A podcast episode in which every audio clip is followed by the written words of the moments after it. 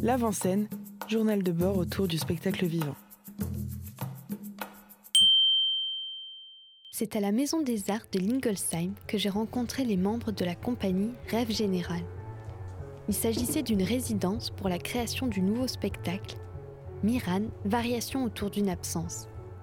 C'est Marie Normand, metteuse en scène du spectacle, qui a accepté de répondre à mes questions. Pour commencer, je lui demande d'où est née son envie de mettre en scène au théâtre. Alors moi je suis comédienne de formation et puis un jour je suis tombée sur un texte, Le collier d'Hélène de Carole Fréchette, qui est un très beau texte. J'avais une camarade comédienne qui était avec moi euh, à l'école, on était à, l'école d'Anières. Et puis euh, je me suis dit, mais le rôle d'Hélène, c'est pour elle. Et moi, en fait, j'ai pas envie de jouer, j'ai envie de porter cette parole-là. Et c'est arrivé comme ça, en fait, du désir de, de porter du sens, en fait, d'apporter euh, des textes à la scène, d'y mettre mon point de vue, d'avoir envie de, de poser des questions au public, euh, d'amener de la réflexion, d'amener de l'émotion. Le texte du spectacle, Miran, Variation autour d'une absence, est de Marilyn Mattei. Quels sont les thèmes abordés à travers ce texte? Alors, c'est un spectacle qui parle de ce que provoque chez nous l'arrivée des exilés et l'accueil qui leur est fait ou qui leur est pas fait par euh, les services de l'État. Et donc, c'est un spectacle aussi sur l'engagement, c'est-à-dire euh, comment on se positionne chacun vis-à-vis -vis de ces personnes-là qu'on côtoie, qui sont des fois nos voisins, nos camarades de classe, etc.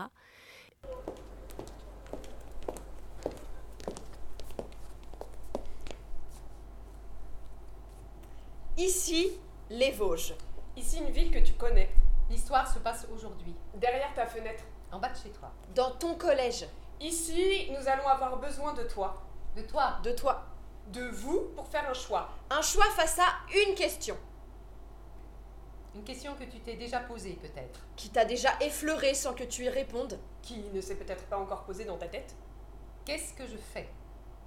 Miran, Variation autour d'une absence, traite donc de l'exil, et plus particulièrement de l'accueil des exilés. Mais concrètement, quelle histoire nous est racontée sur scène? Miran, c'est un, jeune garçon. Il est en classe de troisième.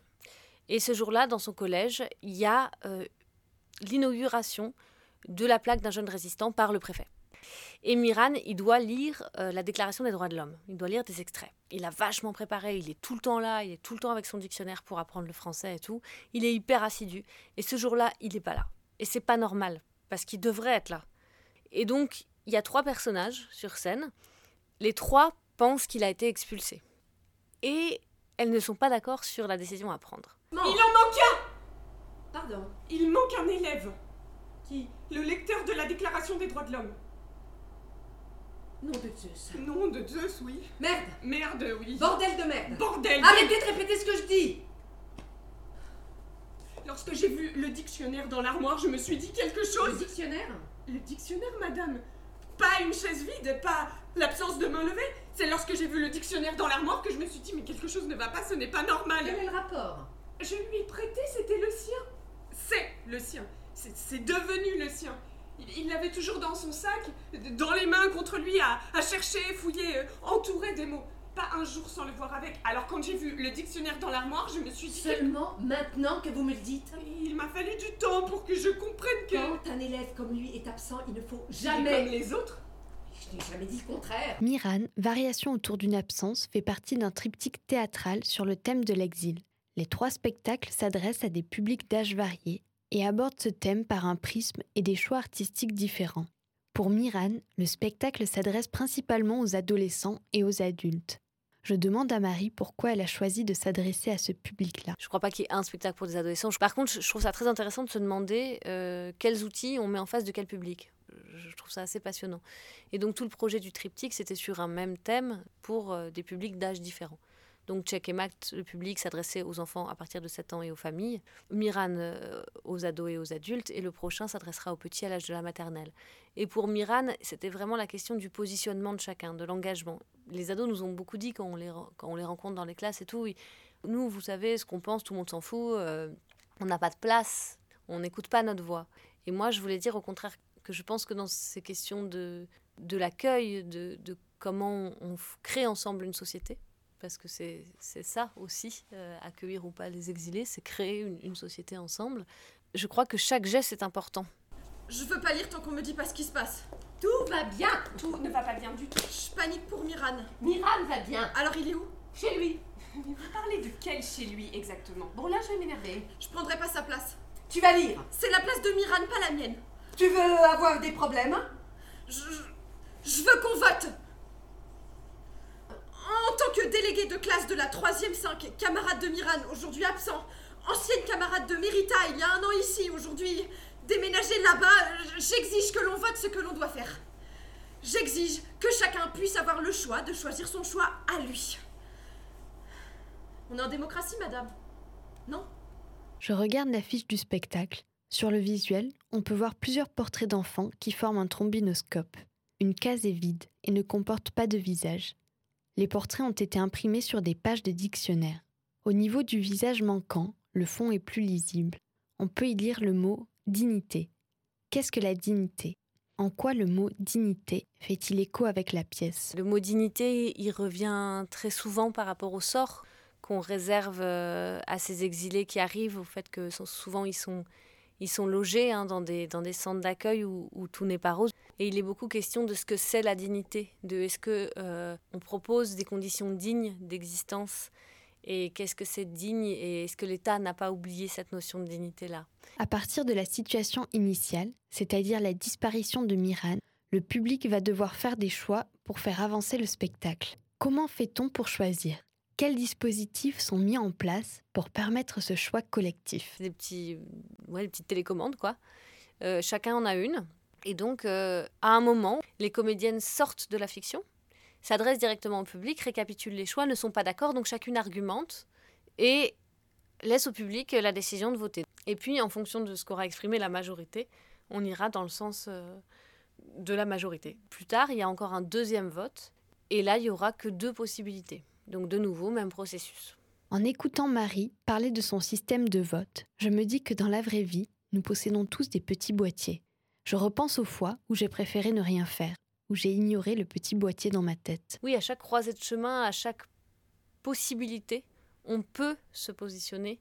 Et se positionnant, on fait un choix. Évidemment, en faisant un choix, on fait le deuil des autres choix, mais on choisit et en choisissant, on ne subit pas. Comme j'assiste au filage, c'est-à-dire une répétition de la pièce dans son entièreté, Marie me propose de participer en votant, comme un véritable public.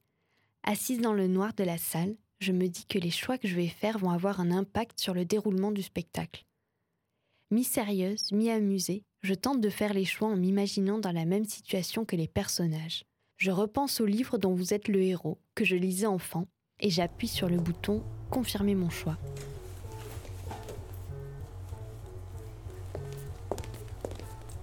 Imaginez, le préfet est là, dans la cour de récréation. L'ensemble de l'établissement est en demi-cercle. Monsieur le préfet tient dans ses mains une plaque en verre avec un nom gravé à l'encre noire dessus. Celui d'un jeune résistant, Henri Fertet. Et c'est le moment de l'inauguration de cette plaque. Nos trois protagonistes sont tendus. Miran est toujours injoignable. Qu'est-ce qu'on fait? Voilà la question qu'elles se posent toutes. Et c'est à vous de décider. Maintenant. De décider ce qu'il va se passer dans cette cour de récréation. Trois choix se présentent à vous. Une seule possibilité. La majorité l'emportera. Nous sommes en démocratie. 1. Prendre la parole devant le préfet pour parler de l'absence de Miran, élève de 14 ans sans papier. 2. Ne pas nommer l'absence de Miran pour ne pas faire de vagues inutilement, ne sachant pas les raisons de son absence. 3. Refuser de lire l'extrait de la Déclaration des droits de l'homme. Sur le dossier de présentation du spectacle, une citation de la metteuse en scène Ariane Mouchkine me touche. Et surtout, surtout, disons à nos enfants qu'ils arrivent sur Terre quasiment au début d'une histoire et non pas à sa fin désenchantée. Ils en sont encore au tout premier chapitre d'une longue et fabuleuse épopée dont ils seront non pas les rouages muets, mais au contraire les inévitables auteurs. Quels espoirs Marie souhaite-t-elle faire passer au public, aux jeunes en particulier? Elle est belle cette citation d'Ariane Mouchkine qui elle dit que qu'il faut dire aux jeunes qu'ils ne sont pas à la fin de quelque chose, mais qu'ils en sont au début et que tout est inventé et qu'ils en seront les créateurs. Et je pense que effectivement, bah, moi, je voudrais qu'en sortant de la salle, on se dise waouh, c'est compliqué, il n'y a pas de bonne solution, mais en tout cas, moi, à ma place, je peux agir et je peux être euh, acteur de la société qu'on fait ensemble. Les trois personnages présents dans la situation initiale de la pièce sont une directrice d'établissement scolaire, une prof de français et une élève, trois femmes. Je demande à Marie pourquoi avoir choisi trois comédiennes pour interpréter différents personnages. Qu'est-ce que la présence de ces trois femmes raconte de l'exil? Bon, alors moi je suis impliquée euh, dans l'accueil des exilés euh, personnellement, d'un point de vue euh, bénévole, associatif. Et puis avec Marilyn, euh, l'autrice Marilyn Mattei, on s'est beaucoup, beaucoup documenté sur les questions de l'exil et de l'accueil. Et ce qui nous est apparu très, très vite, mais très fort, c'est que euh, quasiment toutes les personnes qui s'occupent des exilés sont des femmes. Alors, il y a des exceptions. Mais en gros, les bénévoles des associations, les assistantes sociales, les référentes des CADA, des centres d'accueil pour demandeurs d'asile, les instituts qui suivent, c'est beaucoup de femmes il y a vraiment une population féminine très très importante. Par contre, toutes les décisions sont prises par des hommes qu'on ne voit jamais. Euh, le préfet, les directeurs de CADA, enfin, ça nous a frappé de manière assez forte et on s'est dit qu'il fallait rendre justice à ça, au fait que sur le terrain, c'était quand même beaucoup de gonzesses et que, euh, et que c'était chouette aussi euh, qu'on bah, qu'on propose une réflexion là-dessus. quoi. Je n'avais jamais observé cela, mais maintenant que Marie en parle, j'admets que cette disproportion est vraie. En l'écoutant, je me demande, est-ce que cette présence majoritairement féminine dans l'accueil des exilés vient du fait qu'enfant, l'empathie est davantage encouragée chez les filles que chez les garçons? C'est un truc d'éducation, c'est que l'entraide, l'aide est souvent valorisée chez les, les, filles et moins chez les petits garçons et qu'on grandit avec cette chose-là. Pour la même raison, les métiers de l'éducation et les métiers euh, sociaux sont quand même souvent portés par des, par des femmes. Et puis il y a une autre chose, c'est que euh, souvent les bénévoles qui se retrouvent à aider ces familles-là ne sont pas des gens qui sont spécifiquement engagés sur l'accueil des exilés, mais qui sont dans des assos genre, je sais pas, Secours catholique ou, ou Secours populaire, etc. Ou, de nouveau, il y a beaucoup de femmes. Mais donc, c'est des gens qui, qui se retrouvent à, avoir les mains dans le cambouis sur l'aide des exilés. Euh, un peu par, hasard, parce, parce qu'ils sont d'habitude dans l'aide aux personnes défavorisées. Isabelle Fournier, Jeanne Masson et Noémie Rimbert incarnent ces personnages féminins. Comment Marie Normand les a-t-elle choisis On voulait avec Marilyn pouvoir proposer à chaque génération euh, une possibilité d'identification, en fait. Et donc on a trois comédiennes de trois tranches d'âge différentes qui, suivant les versions, vont aussi jouer euh, une petite fille, une mère et une grand-mère. Donc il fallait déjà qu'il y, bah, ait trois générations. Il fallait que ce soit à peu près crédible en termes de lien de parenté. Il fallait pour moi aussi que chacun puisse avoir des affinités peut-être avec l'une, avec l'autre, etc. Et que ça reflète un peu une espèce de, micro-société qui peut euh, renvoyer sur la société tout entière. Et puis c'est un exercice très particulier puisque donc il y a six fins possibles au spectacle, il y a six spectacles possibles. C'est-à-dire qu'il y a, il y a plus de 5 heures et demie de spectacle en tout à combiner. Donc c'est très compliqué. Il faut bien comprendre que c'est les mêmes décors à chaque fois et tout. Donc en fait, ce n'est jamais les mêmes déplacements de décors en fonction de ce que choisit le public. Ce ne sont pas les mêmes costumes, elles ne jouent pas les mêmes personnages, mais il y a des correspondances très fortes.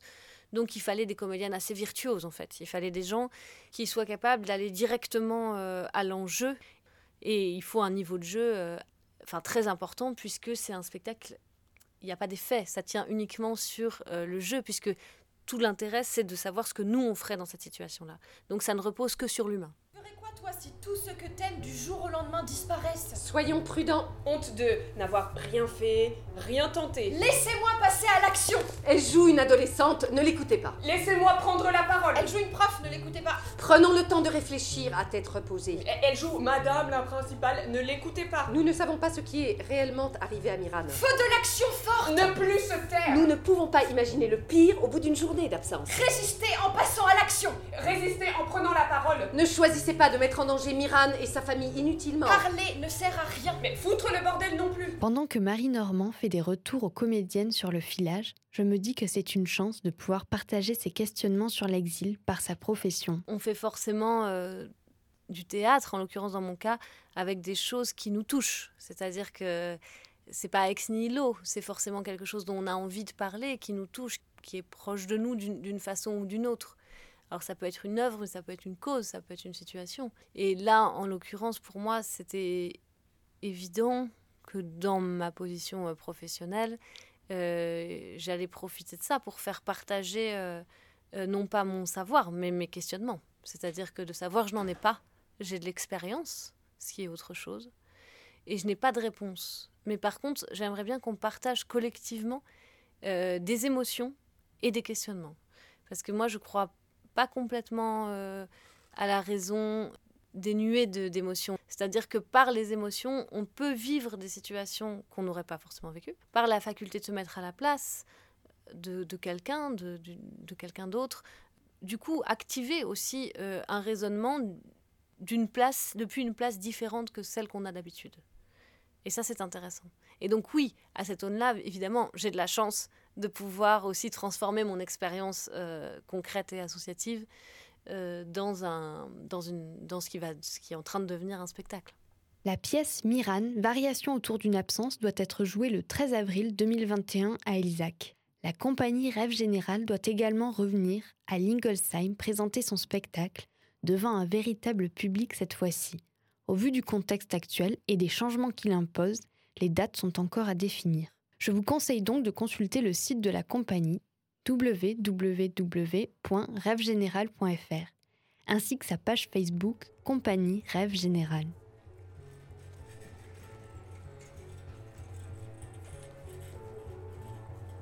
Merci à Marie Normand ainsi qu'à toute l'équipe artistique et technique du spectacle pour leur accueil.